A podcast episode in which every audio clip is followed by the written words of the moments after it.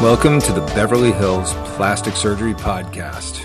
I'm Dr. Jay Calvert, and I am on with the very, very uh, radiant and excellent Dr. Rovelo. Hi. Dr. Rovelo, how are you doing? I'm doing well. I'm feeling very radiant. Thank you. Thank you for noticing. I know, and it's uh, it is a Saturday night, and because we are so popular, we are both at home and we realized that we don't have a podcast for Monday, so we have to record this now. So we have to do it now. We uh, once again could not get to it during the week because you know life life happens. So yes, here we are on a Saturday night, cozy in our homes, and uh, yeah, podcasting because that is that is how cool we are. So I have so many people in my house, you can't even believe it. It is just it is packed house here, and I was like, I have to go do this podcast, and they were like, All right, well, do what you got to do, and then we'll see you in a minute. That's a convenient escape route. I see what you did there. The Dodgers are losing, so I couldn't take that anymore. Oh, yeah, let's not go there. But I will say that on a sports front, uh, and maybe we have to bring Dr. Jason Berkeley in. The Penguins won seven to one over the Toronto Maple Leafs, and I feel for my Leafs fans, they're they're having a very bad year. Mm. Read a little bit of Doctor Hockey crossover here. I know it, it would be funny to do a Doctor Hockey and Beverly Hills Plastic Surgery podcast combo. Mm. Yes, I'd be very much out of my league, but I'd be happy to contribute. Well, I think uh, Jason would probably be more interested in talking about plastic surgery than anything else. I can see that. so we're going to talk about something cool tonight.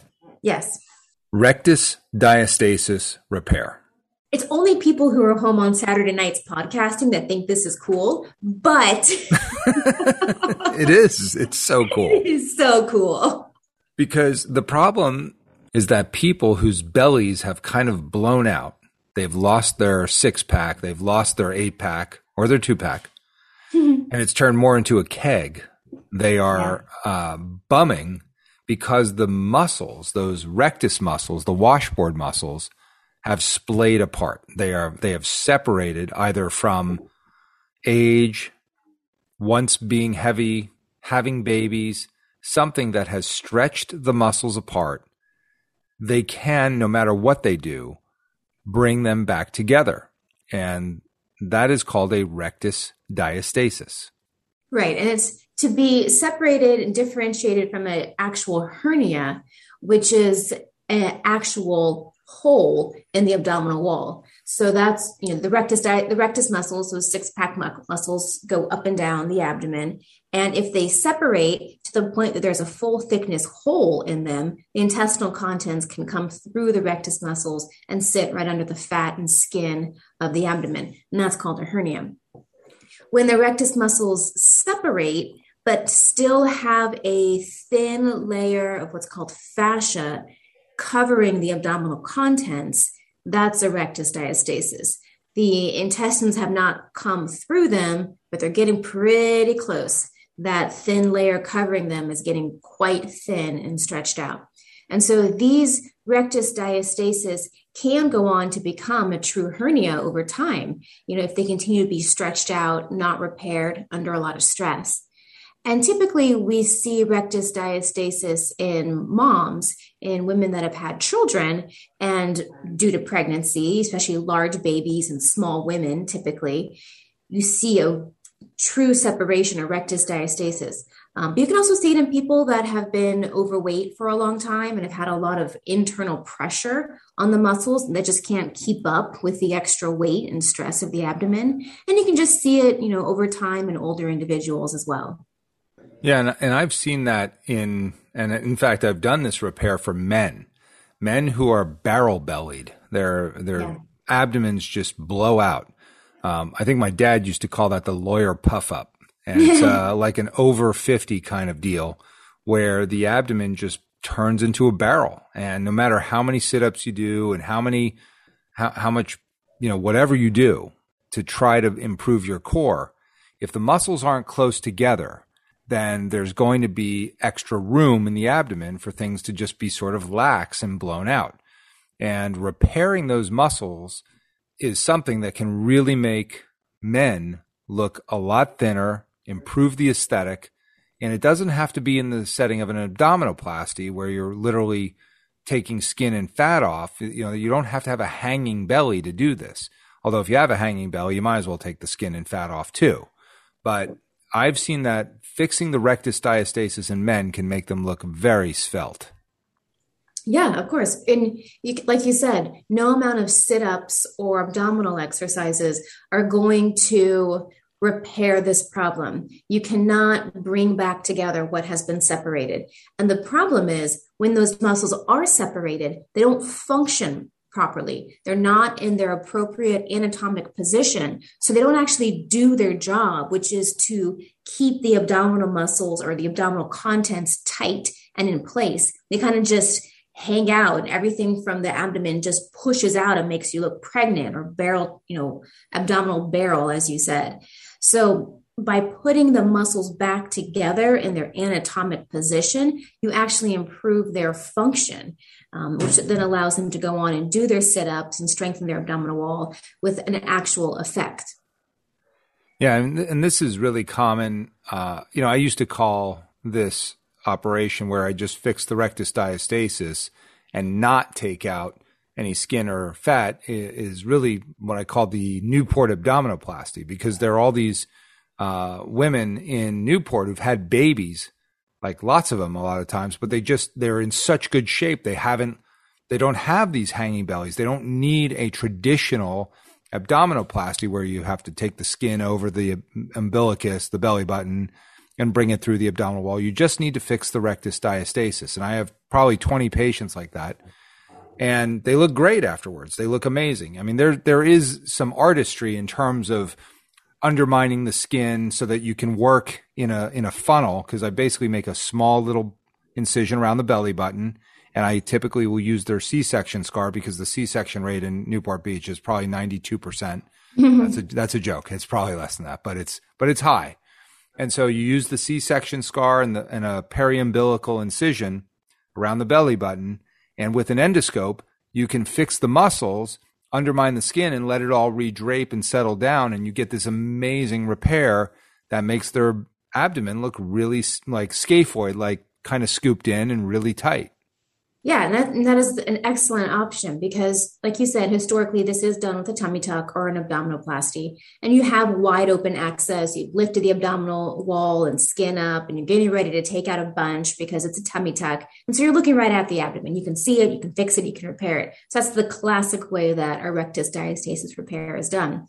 Uh, but in this situation, when you're talking about women that don't need skin removed, or in men that don't need skin removed, then accessing those abdominal wall muscles while minimizing the scar is very important because we don't want to be putting some giant vertical or horizontal scar on these people that don't need their skin removed. That's that's not helpful to anybody and nobody wants that. So using these small incisions like you talked about and using a camera or a lighted retractor to get in there and get access to the muscles is very key. Yeah, I mean, I just did one of these uh, for a guy who had a fairly significant peri, uh, sorry, a significant umbilical hernia. Like his his belly button was blown out. It just looked like a like a golf ball or a tangerine. And you know, we made a periumbilical incision, and that's it. And the whole incision, all in, when it was wide open and, and open, was probably about three centimeters, uh, maybe four centimeters in length and I could access all the muscles from the xiphoid, from the sternum, basically way high up in the in the abdomen at the chest, all the way down to the pubic symphysis, down to the pubic bone. And I was able to put the muscles back together, fix the hernia, you know, run a, a really nice suture over it, and essentially make this guy's abdomen skinny. And yeah. it looked amazing. and, I, and I was like jealous because I want somebody to do this for me, Dr. Rovelo. And and it's really done through a very small incision. It was like nothing, you know, it's the concept of the funnel surgery, just like when we harvest ribs. You know, we make this small skin incision, but then we work under, you know, the funnel comes out from that incision down to the the structures underneath, and you're able to access everything and repair everything through through a very minimal access incision. And when you do your incision, are you going all the way around the belly button or just like a half moon around the belly button? Half moon with an extension. In this case, we went up the abdomen by about two centimeters and then periumbilical. So it's really small. I'm not all the way around. The belly button is still attached to the skin. We wound up floating the belly button off because the, the hernia had totally blown out the skin of the yeah. umbilicus completely. And this isn't the first one that I've seen like this. And so when we did this, it, you know, we then, I could then put the belly button back down to the abdominal wall after the repair and make a really normal, nice looking belly button, uh, with a couple of, uh, sutures. And it just looked great. I was really thrilled. I did a little bit of feathering liposuction to help with the undermining of the skin. And, you know, like, you know, one, two, three, and Bob's your uncle. There's your your your whole new skinny abdomen on someone that was never going to be mm-hmm. able to bring those that that muscular anatomy back into position. It's just not possible. Yeah, now, they can make a huge difference. The one um, caveat or word of caution I would have, probably more more so for the male rectus diastasis repair, is that typically the reason in men that you do have a rectus diastasis is because there's a lot of intra-abdominal fat. You know, with age, that's where men tend to put their weight and their fat on, as opposed to women, where it usually goes to their hips. Um, and so, certainly, repairing the rectus diastasis is huge, and being able to compress the abdominal contents and get them more flat. Uh, but if there's still a significant amount of intra-abdominal or peritoneal fat, then you're not going to necessarily be flat. You know, you may still have some protrusion. Of course. I mean, it, it does help to, you know, perform a, you know, three to four month weight loss program where you can get some of that intra abdominal fat out. But uh, even so, it, it's better. And that, oh, that's what guys are looking for. I mean, they really want it to be better. And all the exercise in the world, all the core exercise is not going to make it better. Right, right. Um, so let's talk about mesh. Do you put mesh in with your rectus diastasis repair? I typically do not. Um, I, I, I guess if the tissue was really weak and not holding sutures, then I would use a mesh or I'd use some sort of uh, absorbable, maybe an AlloDerm or a, or a Strattice or something. I have no financial interest.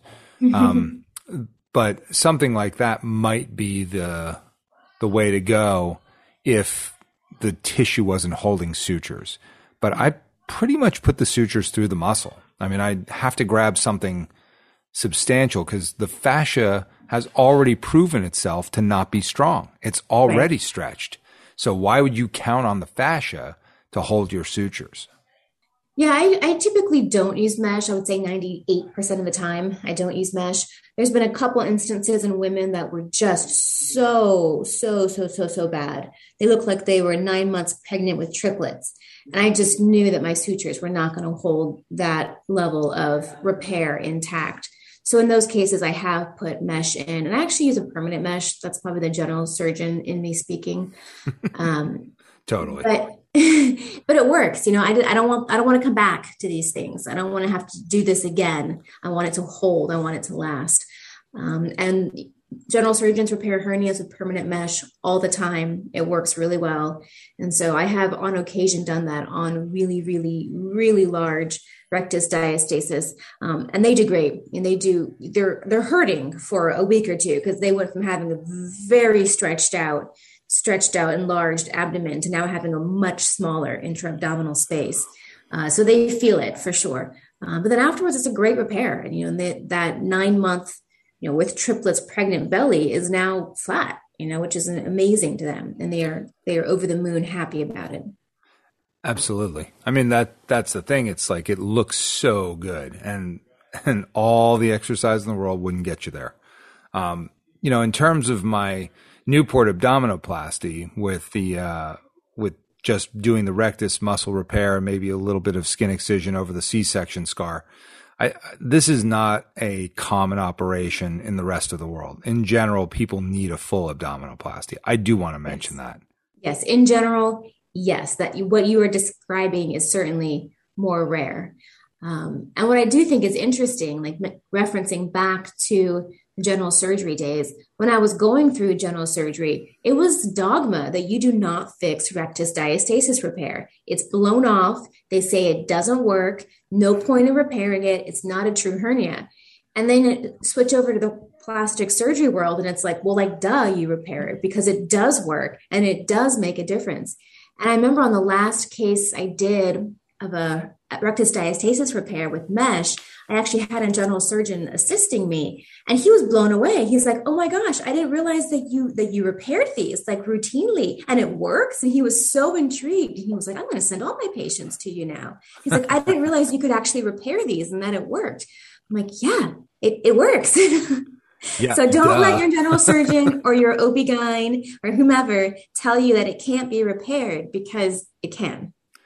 Well, I mean, we do that in abdominoplasty all the time, and that's the thing that I think. Um, if I had any uh, advice to people that are sitting here listening to this discussion, I'd say get in for a consultation because you need an evaluation to know what's going on with your abdomen.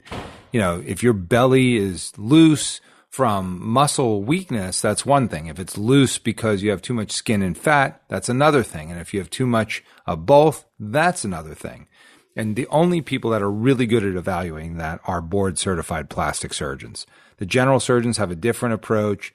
The quote unquote cosmetic surgeons probably who have, you know, done dermatology and now they're doing abdominoplasties. They haven't done what we've done as general surgeons. It You've is, never actually seen the inside of an abdomen. Yeah. I mean, you know, and that's the thing is like when, when I do these hernia repairs, like I'm used to seeing, you know, the the small intestine or the colon. Like those things aren't like scary to me. But, you know, for somebody that's done dermatology and now they've all of a sudden decided to try their hand at abdominoplasties, that may be a little scary the first time that they get in there and see, you know, some intestines poking through the hernia. That's yeah. not something they've ever dealt with. They've been prescribing steroids and popping zits and lancing things and cutting off lesions. And now all of a sudden they're dealing with, you know, intra abdominal contents. So I, I really recommend, and this is just my opinion, you can do whatever you want. I recommend that you find a board certified plastic surgeon to help you with an abdominoplasty. It seems to me that the experience and the training would be more fitting to these types of operations. Well, yeah. and we don't need to we don't need to belabor that because that's a whole other podcast. But uh, yes, for sure. I mean, whoever you go to, you want to make well, you sure know, people they, don't understand that. They don't understand that there are over 50,000 people in the country practicing plastic surgery, and only 7,500 of them are board certified plastic surgeons. You're allowed to pla- practice plastic surgery. You don't have to be a plastic surgeon to do plastic surgery. And this part terrifying it, statistic. It is. And and people you know, the average person, the chances are if you're just like opening, you know, up a Google search and finding a plastic surgeon, the odds are that you will not be in at the office of a board certified plastic surgeon. Those are the odds.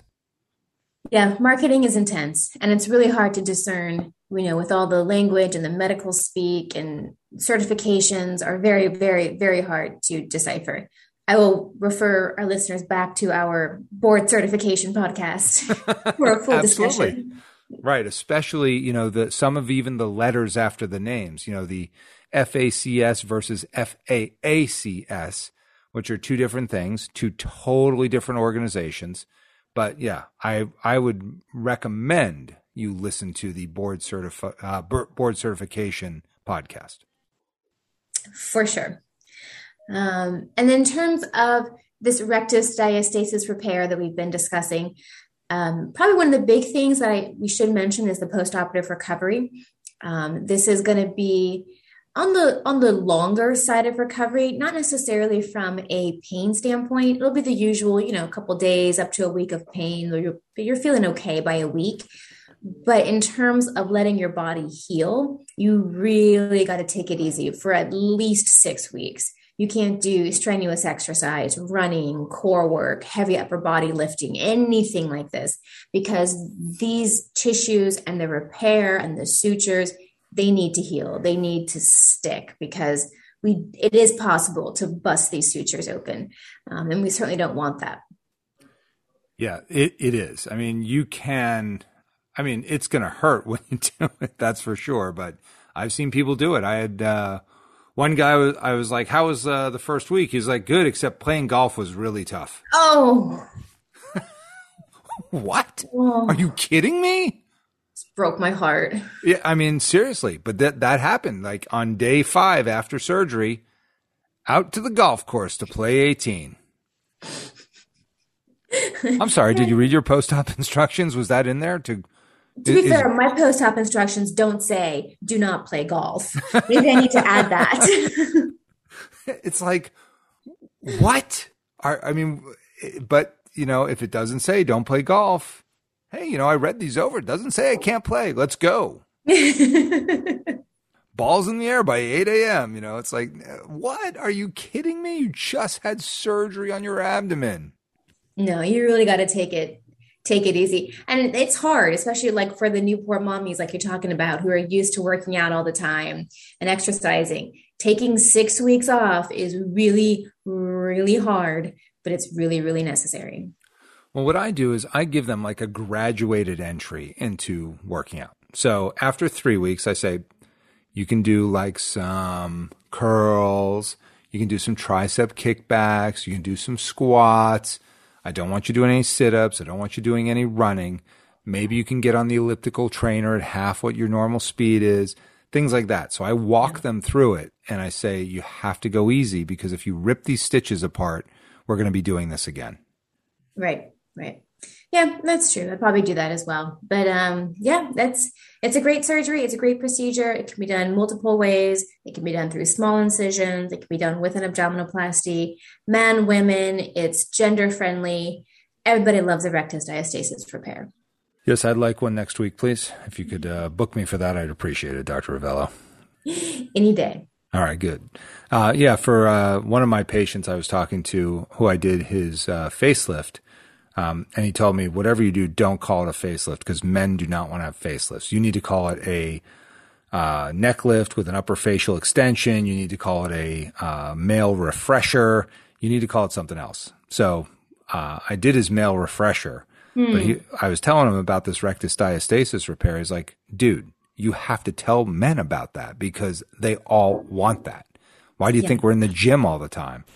And if right. it's not going to work, why aren't you saying come on in and we'll put your muscles back together. I said, oh, that's a good point. So but I am can't sort call of, it a tummy tuck. So no, no, no.